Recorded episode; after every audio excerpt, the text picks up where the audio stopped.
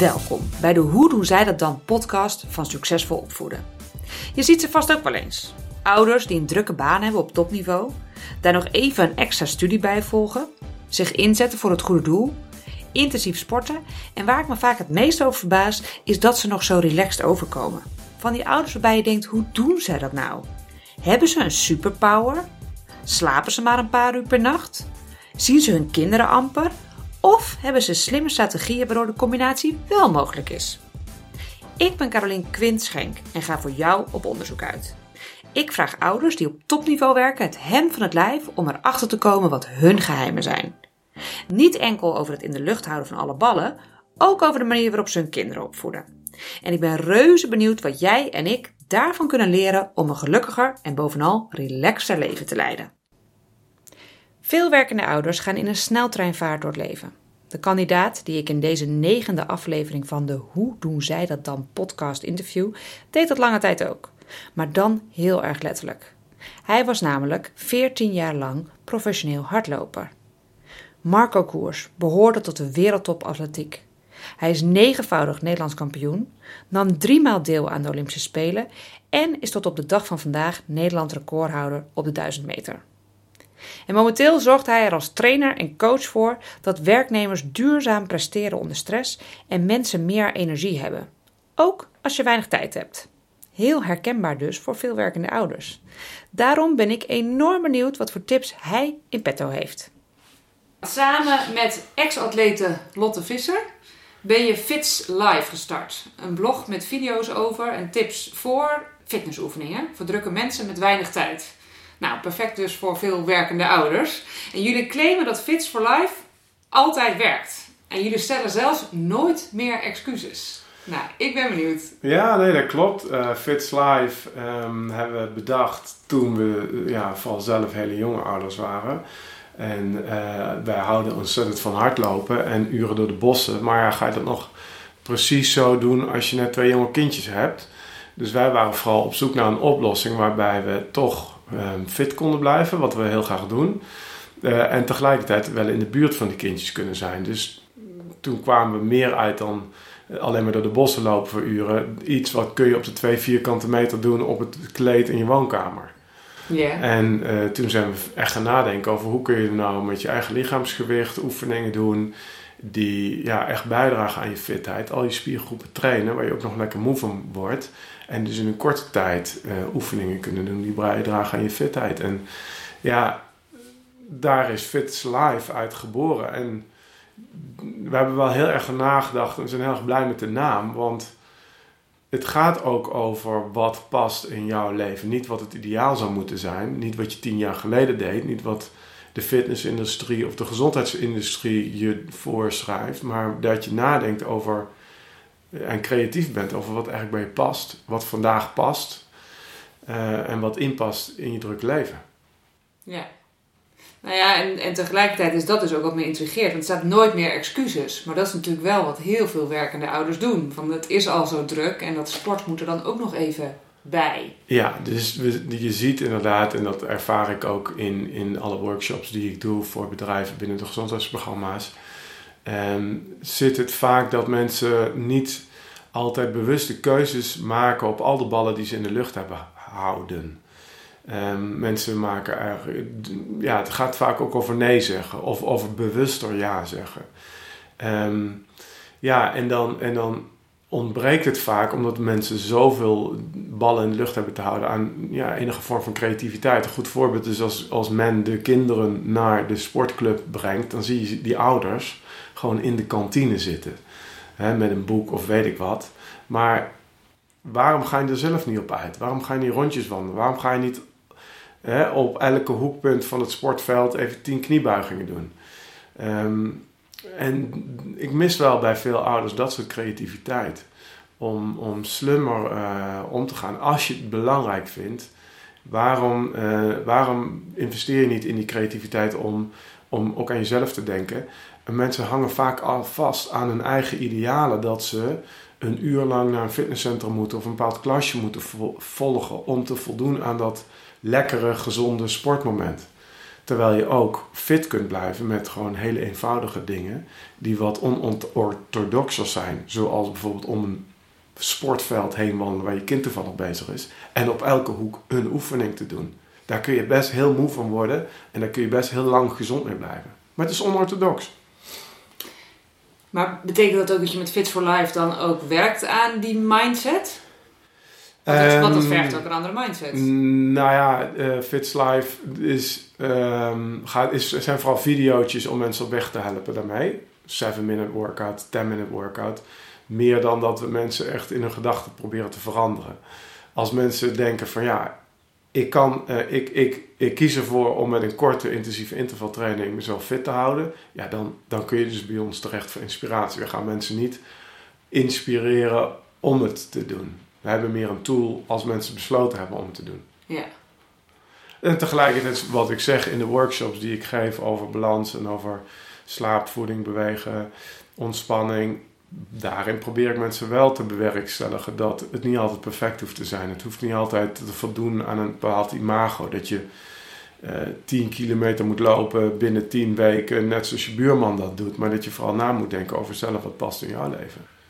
En dan ja. je, en kom je bij dit soort dingen aan. Kijk, het is als je keuzes maakt, en, en, en wat voor keuzes in het leven dan ook is om een doel te bereiken, is het altijd een balans tussen motivatie aan de ene kant en hoe moeilijk je het jezelf maakt aan de andere kant. Als jij een marathon wil lopen in, in, in een half jaar, dat is best wel een moeilijke uitdaging voor heel veel mensen. Daar moet je heel veel motivatie voor hebben.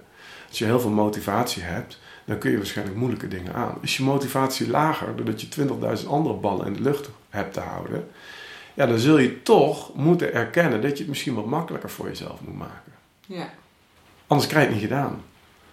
Hè? En mensen die uh, voelen zich dan een badje, of die voelen zich dan um, slecht over zichzelf. Maar ja, weet je, als jij heel veel dingen leuk vindt en heel veel dingen in je leven op je hals haalt, ja, dan zul je ook misschien wel wat minder perfectionistisch moeten zijn, of wat slimmere keuzes maken. Of met minder genoeg moeten nemen. En dat wil niet zeggen dat minder niet efficiënter is. Want een 7-minute workout of een 10-minute workout, zoals we bij Fits Life dan neerzetten, ja, dat is toch echt wel heel efficiënt ook. Dus als je elke dag zo'n 10 minuten workout doet. Ja, en waarom moet het weer elke dag zijn? Weet je wel? Ja, is het dan efficiënt? Moet ik het dan elke dag doen? Ja, weet je, kijk wat bij je past, waar je zin in hebt. De ene dag ga je wel met je hockeytraining of je tennistraining met je vrienden dat doen, omdat je het leuk en sociaal vindt. En de andere dag past het niet, want dan heb je een drukke dag en dan kom je gestrest thuis en dan doe je s'avonds even tussen de bedrijven door op het, op het kleed voor de tv, terwijl je anders toch op de, voor de tv zat, doe je even een 5, 7 of 10 minute workout. Ja. Ja, voor mij werkt het dan heel erg om het elke dag te doen. Want dan heb ik een soort van routine, patroon en dan... Dat is weer een ander verhaal, hè? Hoe kun je gewoontes inbedden? Ja, handig als je daar rituelen voor hebt. Ja. Eh, dat, is, dat, is, dat, is ook, dat is ook een weg naar het succes. En wij zeggen vooral, hoe kun je dingen meer spelen tussen dingen die heel moeilijk zijn of makkelijker zijn? Hoe kun je wat flexibeler daarmee omgaan? Door misschien denk, dingen net even iets makkelijker te maken als de motivatie niet altijd 100% hoog is. Ja. En daar spelen, daar spelen wij dan op in. Daar speel ik zelf heel vaak op in. Als ik even ietsje minder zin heb of ietsje moeer ben. Wat kan ik wel doen om het, om het dan ja, makkelijker voor mezelf te maken. Ja. Mooi. Ik denk al mooie inspiratie voor ouders. Om er op die manier ietsjes wat creatiever mee om te gaan met name. Nou, het heeft in ieder geval mij, het heeft Lotte in ieder geval wel geholpen om ehm, elke dag jezelf weer opnieuw uit te vinden. Om te kijken wat dat moment bij je past. En uh, voor ons om zelf fit te blijven. En daar komt onze eigen inspiratie dus ook vandaan. Elke ja. dag uh, te kijken hoe kunnen we met de kinderen uh, erbij ook fit blijven. Hey, en jij zegt um, hè, ook motivatie om hoe we zelf fit blijven. Uh, maar is fit zijn, ik bedoel, je bent natuurlijk jarenlang professioneel hardloper geweest. Is dat niet bij jou iets wat dan in je DNA zit? Of moet je ook nog steeds nu weer de motivatie eruit halen? Nou, sterker nog, fit zijn heeft eigenlijk voornamelijk te maken met wat je elk uur uh, doet. Dat is heel raar. Sommige mensen denken vooral dat het gaat om een sportmoment. Na hun dag, dat ze de hele dag in een kantoorstoel hebben gehangen, dat ze dan veilig zijn om een paar keer per week iets intensiefs te doen. eh, in een fitnesscentrum of door een rondje te gaan hardlopen. Het heeft een groter effect voor fitheid om elk uur even in beweging te zijn. Dus eigenlijk uh, minder te zitten. Dat, dat is de grootste factor in gezond blijven. Dus nee, verreweg van heeft mijn oud-Olympiër uh, zijn en het feit dat ik drie Olympische Spelen heb gemaakt iets te maken met hoe fit ik überhaupt ooit zal zijn en, en hoe oud ik zal worden of hoe gezond ik zal blijven. Het gaat meer om hoe onderbreek je het zitten. Ja. Ja, en dat is denk ik wat heel herkenbaar is. Ook voor mijzelf wel. Het is super onsexy. Uh, je krijgt er geen zweetdruppeltjes van. Als je elke uur even opstaat. Of je misschien wat staand werkt. Of meer uh, gaat lunchwandelen. Of, of, meetings die je hebt. Uh, wandelend te doen. Dus vaker naar een printer verderop te lopen. Overleg met je collega niet bellend. Maar even er naartoe. Um, misschien bepaalde rek- en strek oefeningen. Van achter je bureau of even opstaan. Er zijn echt klanten en bedrijven van ons die gewoon onze rek- en strek oefeningen gewoon bij het kopieerapparaat hebben hangen tegenwoordig. Om mensen te stimuleren dat het, dat het onderbreken van zitten de, een van de grootste factoren is om gezond te blijven. Ja. Dus uh, ja, voor mij is het wel echt wel iets waar ik nadrukkelijk zelf ook wel probeer over na te denken. Ja. En voor dat misschien ook wel die no, no excuses. Van als je het, het zo klein maakt, dan, dan is het ook bijna geen excuus meer mogelijk. Want... Ja, en um, precies. En, en dus, dus eigenlijk stimuleren mensen niet om uh, niet het hebben van geen excuses. Want het klinkt ook weer hero, heroïs. En um, meer zoals Nike ooit zei, just do it. Geen excuses. Maar ben creatiever hoe je met kleine dingen, die echt wel te vinden zijn in uh, 10 minuutjes daar, 10 minuutjes daar. Ja, dat je dan ook echt wel fit kunt blijven. Ja. Hè, dus, dus veel creatiever omgaan met, met de 15 minuutjes die je hier en daar wel kunt vinden. Um, voor de Stichting Sporttop ben jij mentor van aanstormend sporttalent. Met als doel om de toppers van de toekomst te behoeden voor de valkuilen waar je zelf mee hebt geschipperd. Ik ben benieuwd welke valkuilen waren dat waar je zelf mee hebt geschipperd? Um, nou, weet je, als je jong bent en misschien wat onvolwassener, dan ben je ook uh, ja, wat meer gericht op wat de buitenwereld allemaal van, van je vindt. En studio sport die over je, over je schrijft en uh, rapporteert. En terwijl het eigenlijk wat minder belangrijk is, meer over ja, wie echt dichtbij je staat. Ja, die mag misschien een mening over je hebben. En daar kun je misschien druk om maken, maar niet over de hele buitenwereld. En als je jong bent als sporter, dan is dat soms moeilijk. De sponsoren die je misschien verliest, ja, dat, die druk kan, kan je ook je, in je prestatie beïnvloeden. Dat je misschien wat meer gaat malen in je hoofd. Dus um, het waterpolo-talent wat ik begeleid, probeer ik daar ook ja, bewust van te maken. Is dat je vooral jezelf moet zijn en dat je bij jezelf moet blijven. En dat je vooral bezig moet zijn met het proces en de training wat jij kan beïnvloeden. En dat je, dat je vooral energie steekt in de dingen die je kunt beïnvloeden. En de buitenwereld en hetgeen waar jij geen invloed op hebt, ja, dat is allemaal verloren energie. En, en, en dus kun je beter dat doen, die, die energie steken in jezelf en de dingen waar jij invloed hebt om je eigen prestatie beter te maken. Ja. En ik ben wel benieuwd, uh, want er wordt tegenwoordig veel gesproken over dat we onze kinderen te veel ervaringen ontnemen. Um, en in dit verhaal hoor ik dat ook. En we hadden het daar net even voordat we begonnen over dat uh, onzekerheid van, van kinderen in puberteit. In dit geval even over mijn zoon. Waarin, hè, want ik wil hem dan ook graag begeleiden over welke dingen je uh, loslaat. Een beetje, een beetje hetzelfde verhaal. Van wanneer trek je je te veel aan van de buitenwereld en wanneer niet. En tegelijkertijd is het soms ook een proces wat elk persoon door moet maken, denk ik zelf. Weet je, eigen ervaringen moeten creëren. Hoe, ja. hoe kijk jij daar? Nou ja, kijk, ik ben op mijn, um, op mijn 17 en 18, dus ik nog junior was als sporter, meegenomen door de Atletiekbond naar de junioren wereldkampioenschappen en de junioren Europese kampioenschappen. Um, ga het maar eens proberen, ga maar eens ervaren, ga maar eens in een vol stadion staan. Ga maar eens uh, op internationale niveau meedraaien om die klappen van de zweep te ervaren. Voor alles is er altijd een eerste uh, uh, ervaring nodig. Voor alles zul je altijd de eerste keer zenuwachtig zijn. Um, maar je kunt nog, nog zo goed alles bedenken, maar je moet het toch ervaren om zelfvertrouwen te krijgen en ervaring op te doen waarvan je weer voor de volgende keer kan leren. ehm, een van mijn filosofieën tijdens mijn carrière was dat ik nooit een slechte training had. En toen ik in Amerika studeerde, moest mijn Amerikaanse coach daar nogal om lachen dat ik dat vond. Daar was het in eerste instantie niet met me eens. Maar het ging vooral om de gedachte daarachter. Dus dat je van elke ervaring, hoe slecht het ook is, daar weer van kunt leren. En dat je dat weer sterkt voor de volgende keer. Ja. Ehm, nou ja, en, en voeden mensen hun kinderen tegenwoordig wat te beschermend op misschien? Weet ik niet. Ik, ik, ik denk dat uh, die campagne van vorig jaar, laat jongens weer jongens zijn, uh, of waar ging het over? Um, is dat je van, ja, van uh, onderuit gaan en, en teleurstellingen, hè, word je ook volhardender. Je, je, je, ja, je leert van elke fout die je maakt. En dat is in de topsport niet anders zo. Dat je, dat je ja, hoe meer je blootstelt aan druk, hoe beter je in de toekomst er ook mee om kunt gaan als, je, als het iets voor je is. Ja. En zo'n filosofie is dat jij zegt van geen enkele training is een, uh, of elke training is een goede training. Uh, is dat iets wat je vanuit jezelf uh, die gedachte ontwikkelde? Want je zei van jouw trainer was het daar in eerste instantie niet mee eens. Maar het is natuurlijk wel een hele interessante. Het is in ieder geval wat, wat wij onze kinderen ook heel erg mee willen geven. Van alles, alles is goed. Inderdaad, ook als het fout gaat. Weet je, ik zeg altijd, er zijn geen fouten, zolang je er maar van leert. Ja, we hebben hier thuis een, een, wat we zeggen wel eens van proberen kun je leren. Dus van kinderen ook een hele mooie, is iets wat natuurlijk wel bijblijft. En ja, ja, zeker proberen we dat, uh, dat mee te geven. En ja, je kunt.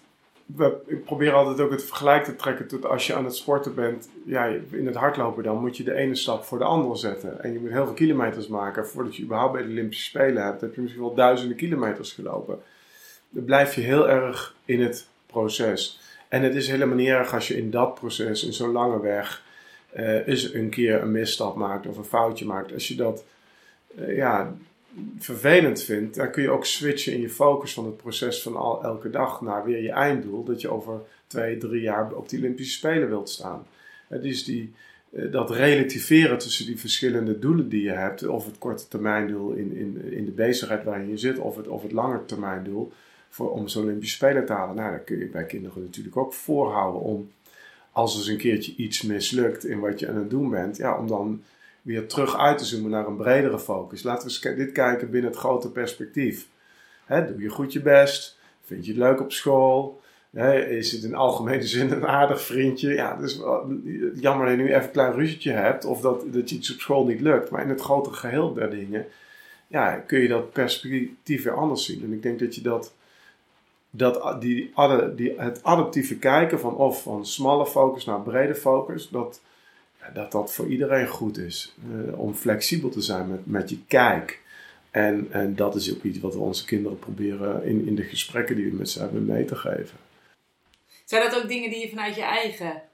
Jij vroeg of, dat mijn eigen, of ik dat mee had gekregen of dat het mijn talent was. Ik denk dat het. Um, ja, weet je, in mijn begeleidingen met topsport.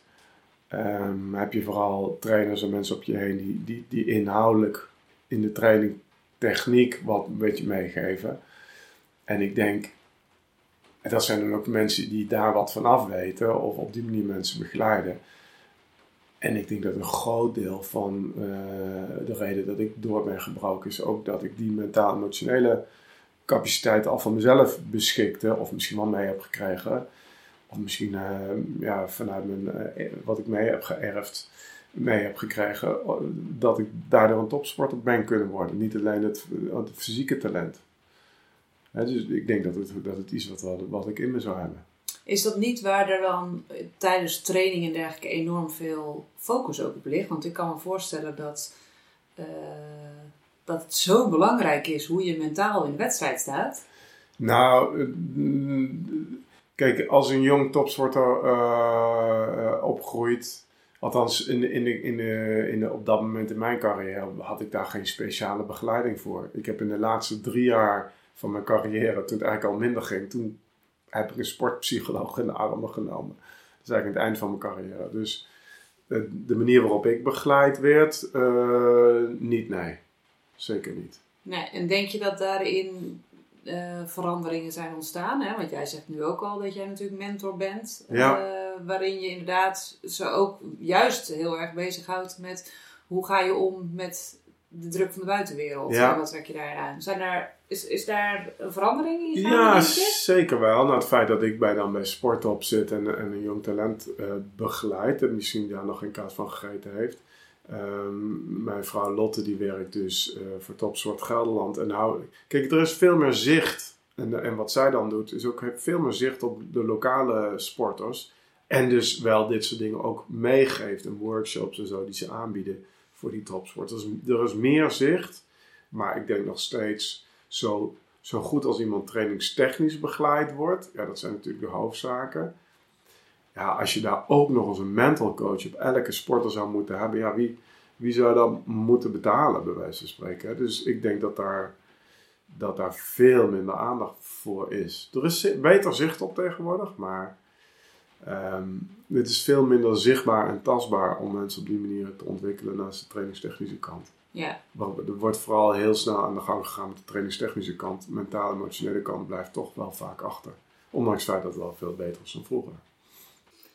Ehm, ik hoorde jou in een workshop vragen: welk voor, voorbeeld ben je zelf, zodat je het voorbeeld bent voor de rest? En eh, hoe zie je dat richting je kinderen? Welk voorbeeld wil jij voor hun zijn? Of nou ja, misschien anders gezegd, wat wil je dat ze later over jou zeggen?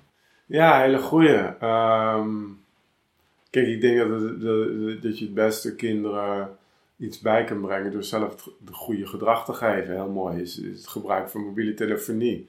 Weet je wel, welk argument wil ik straks hebben over tien jaar als we aan de, aan de eettafel zitten, als ze 15 en 17 zijn, als zij achter een mobiel zitten, als ik het nu al zelf zou doen. Ehm, welk argument zou, ik moeten hebben als, ik, als, als ze straks ietsje ouder zijn? eh, weet je, dat groente belangrijk is als ons bord nu al niet groen is. Dus ik denk dat je, ehm, eh, zeg maar, zonder het erover te hebben, alleen al in, in welk gedrag je laat zien, ehm, al heel veel duidelijk kunt maken.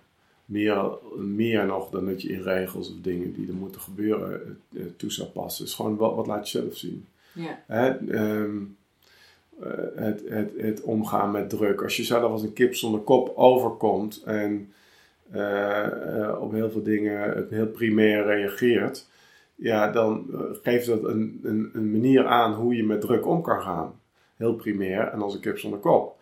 Dus ik, vaak zie ik ook ehm, ouders op, op het schoolplein, weet je, ijs of eh, eh, heel snel eh, wandelend het schoolplein aflopen. Of we moeten weer naar het volgende. Dat je de, het signaal afgeeft dat je in zeven sloten tegelijk loopt. Dan gaan kinderen op die manier,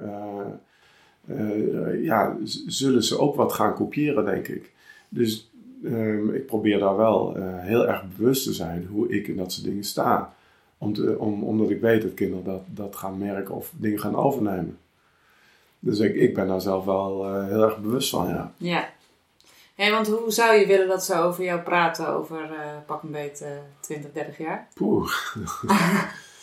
Ehm, ja, dat is een hele moeilijke. Eh, natuurlijk wil je een, een, een fijne en prettige en, en, en liefdevolle ouder zijn. En ja, dat hoeft, helemaal niet zo ingewikkeld te zijn, denk ik. Ehm, ik denk wel, eh, iets wat wel, eh, wat wel denk ik heel belangrijk voor mij is als, als opvoeder, als ouder, is om, om te zijn.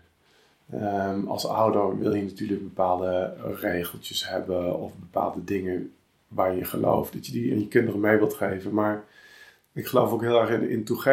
Want in toegevelijkheid zit ook, dat een, dat een, eh, zit ook een stukje dat een kind een heel erg eigen mening kan hebben, ondanks dat hij kind is. Een kind is eigenlijk een jong volwassene.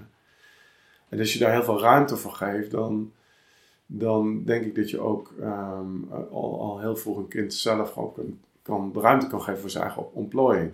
En je kan wel vinden dat we nu aan tafel moeten, of dat hij nu iets op moet, of dat, je, dat nu geen tijd ergens voor is. Dus maar ehm, ja, toegevelijkheid geeft heel veel eh, ruimte voor een eigen mening of voor een eigen agenda van, van een kind. Ondanks het jou misschien als, als de, de eindregisseur van de gezinsagenda daar ja of, of misschien wat veel nee tegen zegt. En waarom ook niet? Ja. Dus dat is wel iets dus wat, ik, wat ik in ieder geval wel, eh, wel erg belangrijk vind. Ja, het is een kind, maar eh, ja, een kind is eigenlijk net een volwassene. Zou je, bij een volwassene zou je misschien wel eerder meegaan, omdat, omdat je toch ook rekening houdt met, met een ander. Maar met een kind hou je wel genoeg rekening met, met, met de ideeën en, en, en de wensen van een kind. Nou ja, dat is ook wel wat, wat ik en mijn man ook inderdaad wel vaak zeggen. Is dat mensen, kinderen dan ook inderdaad... Ja, natuurlijk, een kind moet een kind zijn. Hè? Laten we dat wel voorop blijven stellen. Maar niet zozeer als jij zegt van een volwassene, dan denk ik meer aan gelijkwaardig. Uh, weet je, dus minder gelijkwaardig uh, aanschouwen. Weet je, dus inderdaad van, weet je, als, als jij het als volwassene vervelend vindt dat er over jou gepraat wordt waar je bij zit, bij wijze van spreken, vind je kind dat ook, weet je. Als mijn kind in de ruimte rondloopt en ik vertel iets over wat hij gedaan heeft, vindt hij dat ook niet fijn, weet je. Dus we denken daar vaak zo anders over. Ja, weet je, weet je, maar het maakt voor jou toch niet uit, weet je. Dan denk ik, ja, maar het kind heeft toch ook gewoon dezelfde behoeftes als mens, net zoals dat wij die hebben. Ja, absoluut. En daar gaan we als ouders vaak, vaak aan voorbij, vind ik. Het zijn net volwassenen. Het zijn net volwassenen, ja. En ze hebben vaak, uh, nou ja, ik denk dat wij, als we goed gaan kijken, vaak meer van hun kunnen leren dan andersom. Ja, zeker. Dus, uh, hey, en um, in jouw trainingen uh, richt je je onder andere op ontwikkeling van persoonlijk talent, teamdynamiek en me mensen buiten hun comfortzone laten gaan. En jouw kinderen zijn nog vrij jong, maar ik had jong geleerd is oud gedaan. Vertaal jij dingen vanuit je zakelijke programma's door naar je gezinsleven? Dingen die je daarin gebruikt, dat je die thuis ook juist doet? Uh, ja, ik denk, ik denk het zeker. Um, nou, we natuurlijk voorbeelden horen. Eens even denken. Nou ja, wel het relativeren misschien, maar dat is ook weer niet echt een heel nadrukkelijk thema. Um, nou ja, als je kijkt naar um, die balans die we met mensen bespreken in zakelijke programma's, um, gaat het ook al heel erg om te realiseren is, is wat voor energie straal je uit. Is het echt, zit je lekker in je vel of zitten we meer in het, in, zit je meer in het overleven, bij wijze van spreken? En, en knelt het en wringt het in je eigen energie. En um, waar we de kinderen ook wel in stimuleren is om zich heel erg te uiten als iets, uh, iets niet gaat of als iets, iets niet loopt. En dat, dat frustraties helemaal niet erg zijn. Alleen dat, je wel moet realiseren wat voor effect het op de ander heeft. En hoe kunnen we jou helpen om jou eruit te halen. Dat kan soms zijn dat, dat je even gelaten wil worden, dat is prima. Um, dus we proberen heel erg te stimuleren om ze te, ja, in ieder geval de open te zijn over uh, hoe het voelt als je, als, je, als je niet prettig voelt. En dat denk ik gaat, gaat helpen om, om iets niet op te kroppen, maar om, om altijd met elkaar daar in gesprek over te blijven. En dat het, dat het ook niet erg is om af en toe minder in, in, in je energie te zitten of om gefrustreerd te zijn als je maar uiteindelijk wel weer daarop terugkomt. Uh, en, en dat, dat helpt ze denk ik wel om, uh, ja, om, om voor zichzelf in ieder geval bewuster van te worden. Ja. En dat is dus ook wat je in je zakelijk programma's erg stimuleert. Om ja. mensen daar opener in te laten zijn. Ja, zeker. Um, kijk, als je, als je een gemiddeld bedrijf of een afdeling of een individu zou vragen, ook in een zakelijke omgeving, dan is natuurlijk lekker als je goed presteert en als je lekker in je vel zit en als op, op, op rolletjes loopt. Maar het is natuurlijk een utopie, want je zult niet altijd in, die, in, in dat gevoel zitten. Het zal ook wringen, het zal ook soms wel eens mislopen of dat je lastig gesprek hebt met een klant. En als je voor jezelf veel sneller realiseert dat je in die negatieve kant van die energie zit, dan, ja, dan kun je er ook wat doen om, om weer jezelf op te laden. Vaak gaan mensen maar door en door en door. En dan zijn ze aan het eind van de dag of aan het eind van de week of aan het eind van de maand stik kapot. Uh, en dus eigenlijk te weinig aandacht besteden aan, aan het opladen van die persoonlijke batterij. Daar kun je natuurlijk zelf al heel veel aan doen, maar het gaat ook in hoe doe je dat als collectief, hoe doe je dat binnen een team. En als je uh, veel meer aan kan geven, en dat is, dan gaat het meer over de, de softere kant van de samenwerking. Um, ja, hoe hoe je in je vel zit of hoe je energie op dit moment erbij steekt, dan kan de ander daar ook veel meer rekening houden of veel meer begrip voor je tonen. Of, of je misschien wel helpen om jou even te laten, of om jou een schop om die kont te geven, of om je meer structuur te bieden. Um, meer duidelijkheid te verschaffen om weer terug te komen in, in, die, in, die, in dat gebied van waar je lekker presteert. En ehm, dat, dat geeft dus een veel uh, openere vorm van, van communiceren en samenwerken weer. Ja. Je had het net al even over balans. En balans is voor veel ouders een uitdaging. Jij hebt ook je eigen bedrijf. Je geeft lezingen en workshops door heel het land. Je zet je in voor Stichting Sportop. En dan is er vast nog veel meer waarvan ik het nog niet weet. Maar je bent ook ouder van twee kinderen. Hoe bewaak jij je balans? En uh, heb je daarin een tip voor onze luisteraars? Ja, um, het, is, het is zo ontzettend makkelijk om in, um, in, vele verschillende sloten tegelijk te lopen.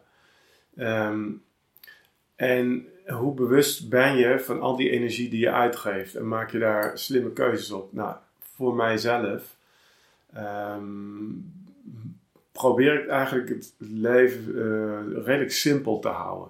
Dus dat wil niet, dat, ja, wil dat zeggen of ik dan wel ambitieus genoeg ben, ik weet het niet. Um, maar ik probeer wel me heel erg bewust te zijn van al die taken die ik heb. Er zijn een aantal dingen waar ik niet in wil snijden. Het feit dat ik gewoon op mijn eigen moment gewoon ook lekker kan bewegen en fit kan zijn. Eh, het feit dat ik uh, in ieder geval ook redelijk voldoende thuis kan zijn voor mijn kinderen. Het feit dat ik zakelijk niet helemaal over wil lopen, maar aan de projecten die ik doe in ieder geval voldoende aandacht wil besteden. Dus dan kan ik nog wel meer dingen op mijn nek willen halen of nog meer Fits Live workout filmpjes opnemen, maar gaat dat erin passen? De, dus ik ben wel heel erg bewust van hoeveel verschillende taken, rollen ik op me neem. Eh, om energie uit te geven. En ook continu die afweging te maken. En misschien wel die mindmap te maken van al die personen, verantwoordelijkheden, taken, rollen waar je energie naartoe geeft. Om continu die, die afweging te maken van hoeveel levert het me op en hoeveel geef ik eraan uit. En ehm, ik denk dat, dat heel veel mensen daar misschien niet altijd bewust van zijn. Ehm, en sterker nog, ook wel vergeten welke andere dingen jou misschien wel echt heel gelukkig maken, ehm, waar je op dit moment te weinig aandacht naartoe laat gaan. En dan uh, is het de vraag dus, maar wanneer gaat de tijd daar wel rijp voor zijn? En ja, dat betekent niet dat je vandaag of morgen je baan op moet zeggen, of dat je dingen, dingen anders, anders gaat doen, maar wel bewuster.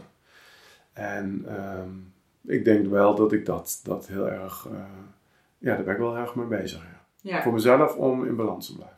Ja, maar ik denk dat het ook een mooie tip is om te zeggen van hoeveel kost het je en hoeveel levert het je op. En daar meer over na te denken. In plaats van ja. zomaar even je tijd aan iedereen te besteden. Ja, zeker. En, de, en dus creatiever ermee om te gaan. Of misschien wel creatiever dingen te combineren. Um, want moet ik nou per se uh, vanmiddag de hele 45 minuten in het zwembad zitten? Of kan ik er zelf even een half uur op, op uit om zelf een, een kleine workout te doen? Uh, dat, dat soort hele kleine dingetjes. Um, ja, en op die manier uh, probeer, ik, probeer ik het te doen om mijn eigen energie te bewaken. Ja. Hey, en ik las op jouw site las ik over de invloed van slapen op je fitheid. Nou, iedereen zal beamen dat dat van belang is, maar ook heel veel ouders zullen beamen dat het best een uitdaging is met jonge kinderen. Heb je een tip voor. Ja, als ouders van jonge kinderen begin je vaak al op min 10. Dus gewoon een externe situatie waar je gewoon even niks aan kan doen. Maar, um, weet je, er zijn nog zoveel rituelen waar je wel wat, kan, uh, wat aan kan doen. Hoe, ga je, uh, hoe ga je naar bed? Moet je ruimte inbouwen in het laatste uur voordat je gaat slapen om rustig en ontspannen te worden? Vaak zitten mensen nog met allerlei schermen op de bank van alles te doen, terwijl ze dat misschien wel moet gebeuren, maar eh, heb je ook afschakeltijd nodig, waar je in gewoon een ontspannen modus geraakt, waardoor je diep kunt slapen. De uurtjes voor 12, die tellen toch wel een bepaalde hoogte echt wel mee. Uh, en we merken dat heel veel mensen ook niet echt aan de aantal uren komen en daardoor juist een slaapachterstand opbouwen en dan denken dat ze een avondmens zijn en, en, en s ochtends moeilijker uit bed komen. Als je dat soort mensen vaak in de natuur zet en twee weken laat kamperen onder, onder gewoon een natuurlijke omgeving, dan zijn mensen van alle slaapproblemen af. dus er zit heel veel in die, in die rituelen die je, die je toepast om goed tot slaap te komen. Uh, regelmaat naar bed. Uh, zorg dat je minder blauw licht ervaart in de late uurtjes van de avond. Uh, sporten. Blauw licht is het Blauw licht. van het scherm. Ja, zorgt ervoor dat je minder diep slaapt. Sporten, en dan misschien niet het laatste uurtje voordat je naar bed gaat, maar überhaupt sporten gaat bijdragen dat je dieper slaapt en meer kwaliteit uit je slaap haalt. Um, die ontspanning, wanneer check je uit? Wanneer check je in in de ochtend? Wanneer check je uit in de avond? Gaat allemaal bijdragen uh, hoe je slaapt. En je bent s'nachts vaak een spiegel van hoe je overdag bent. Als je overdag een kip zonder kop bent, ja, dan gaat die harde schijf s'avonds weer opstarten als je een keertje wakker wordt. dus slaap heeft ook vaak met te maken met hoeveel ja, ontspanning of afschakelmomentjes je zoekt ook overdag. Ja, dus eigenlijk ook efficiënter met je slaap omgaan. Eigenlijk komt het. Ja, efficiënter Van, met slaap omgaan heeft niet alleen te maken met wat je doet in de laatste uur voordat je het gaat slapen, maar ook over hoe laat je ook af en toe die motor daar boven je hoofd even stationair lopen. En vaker momenten van kleine ontspanning opzoeken om s'nachts beter te kunnen doorslapen. Ja, en wat zijn dan die momenten van kleine ontspanning voor jou?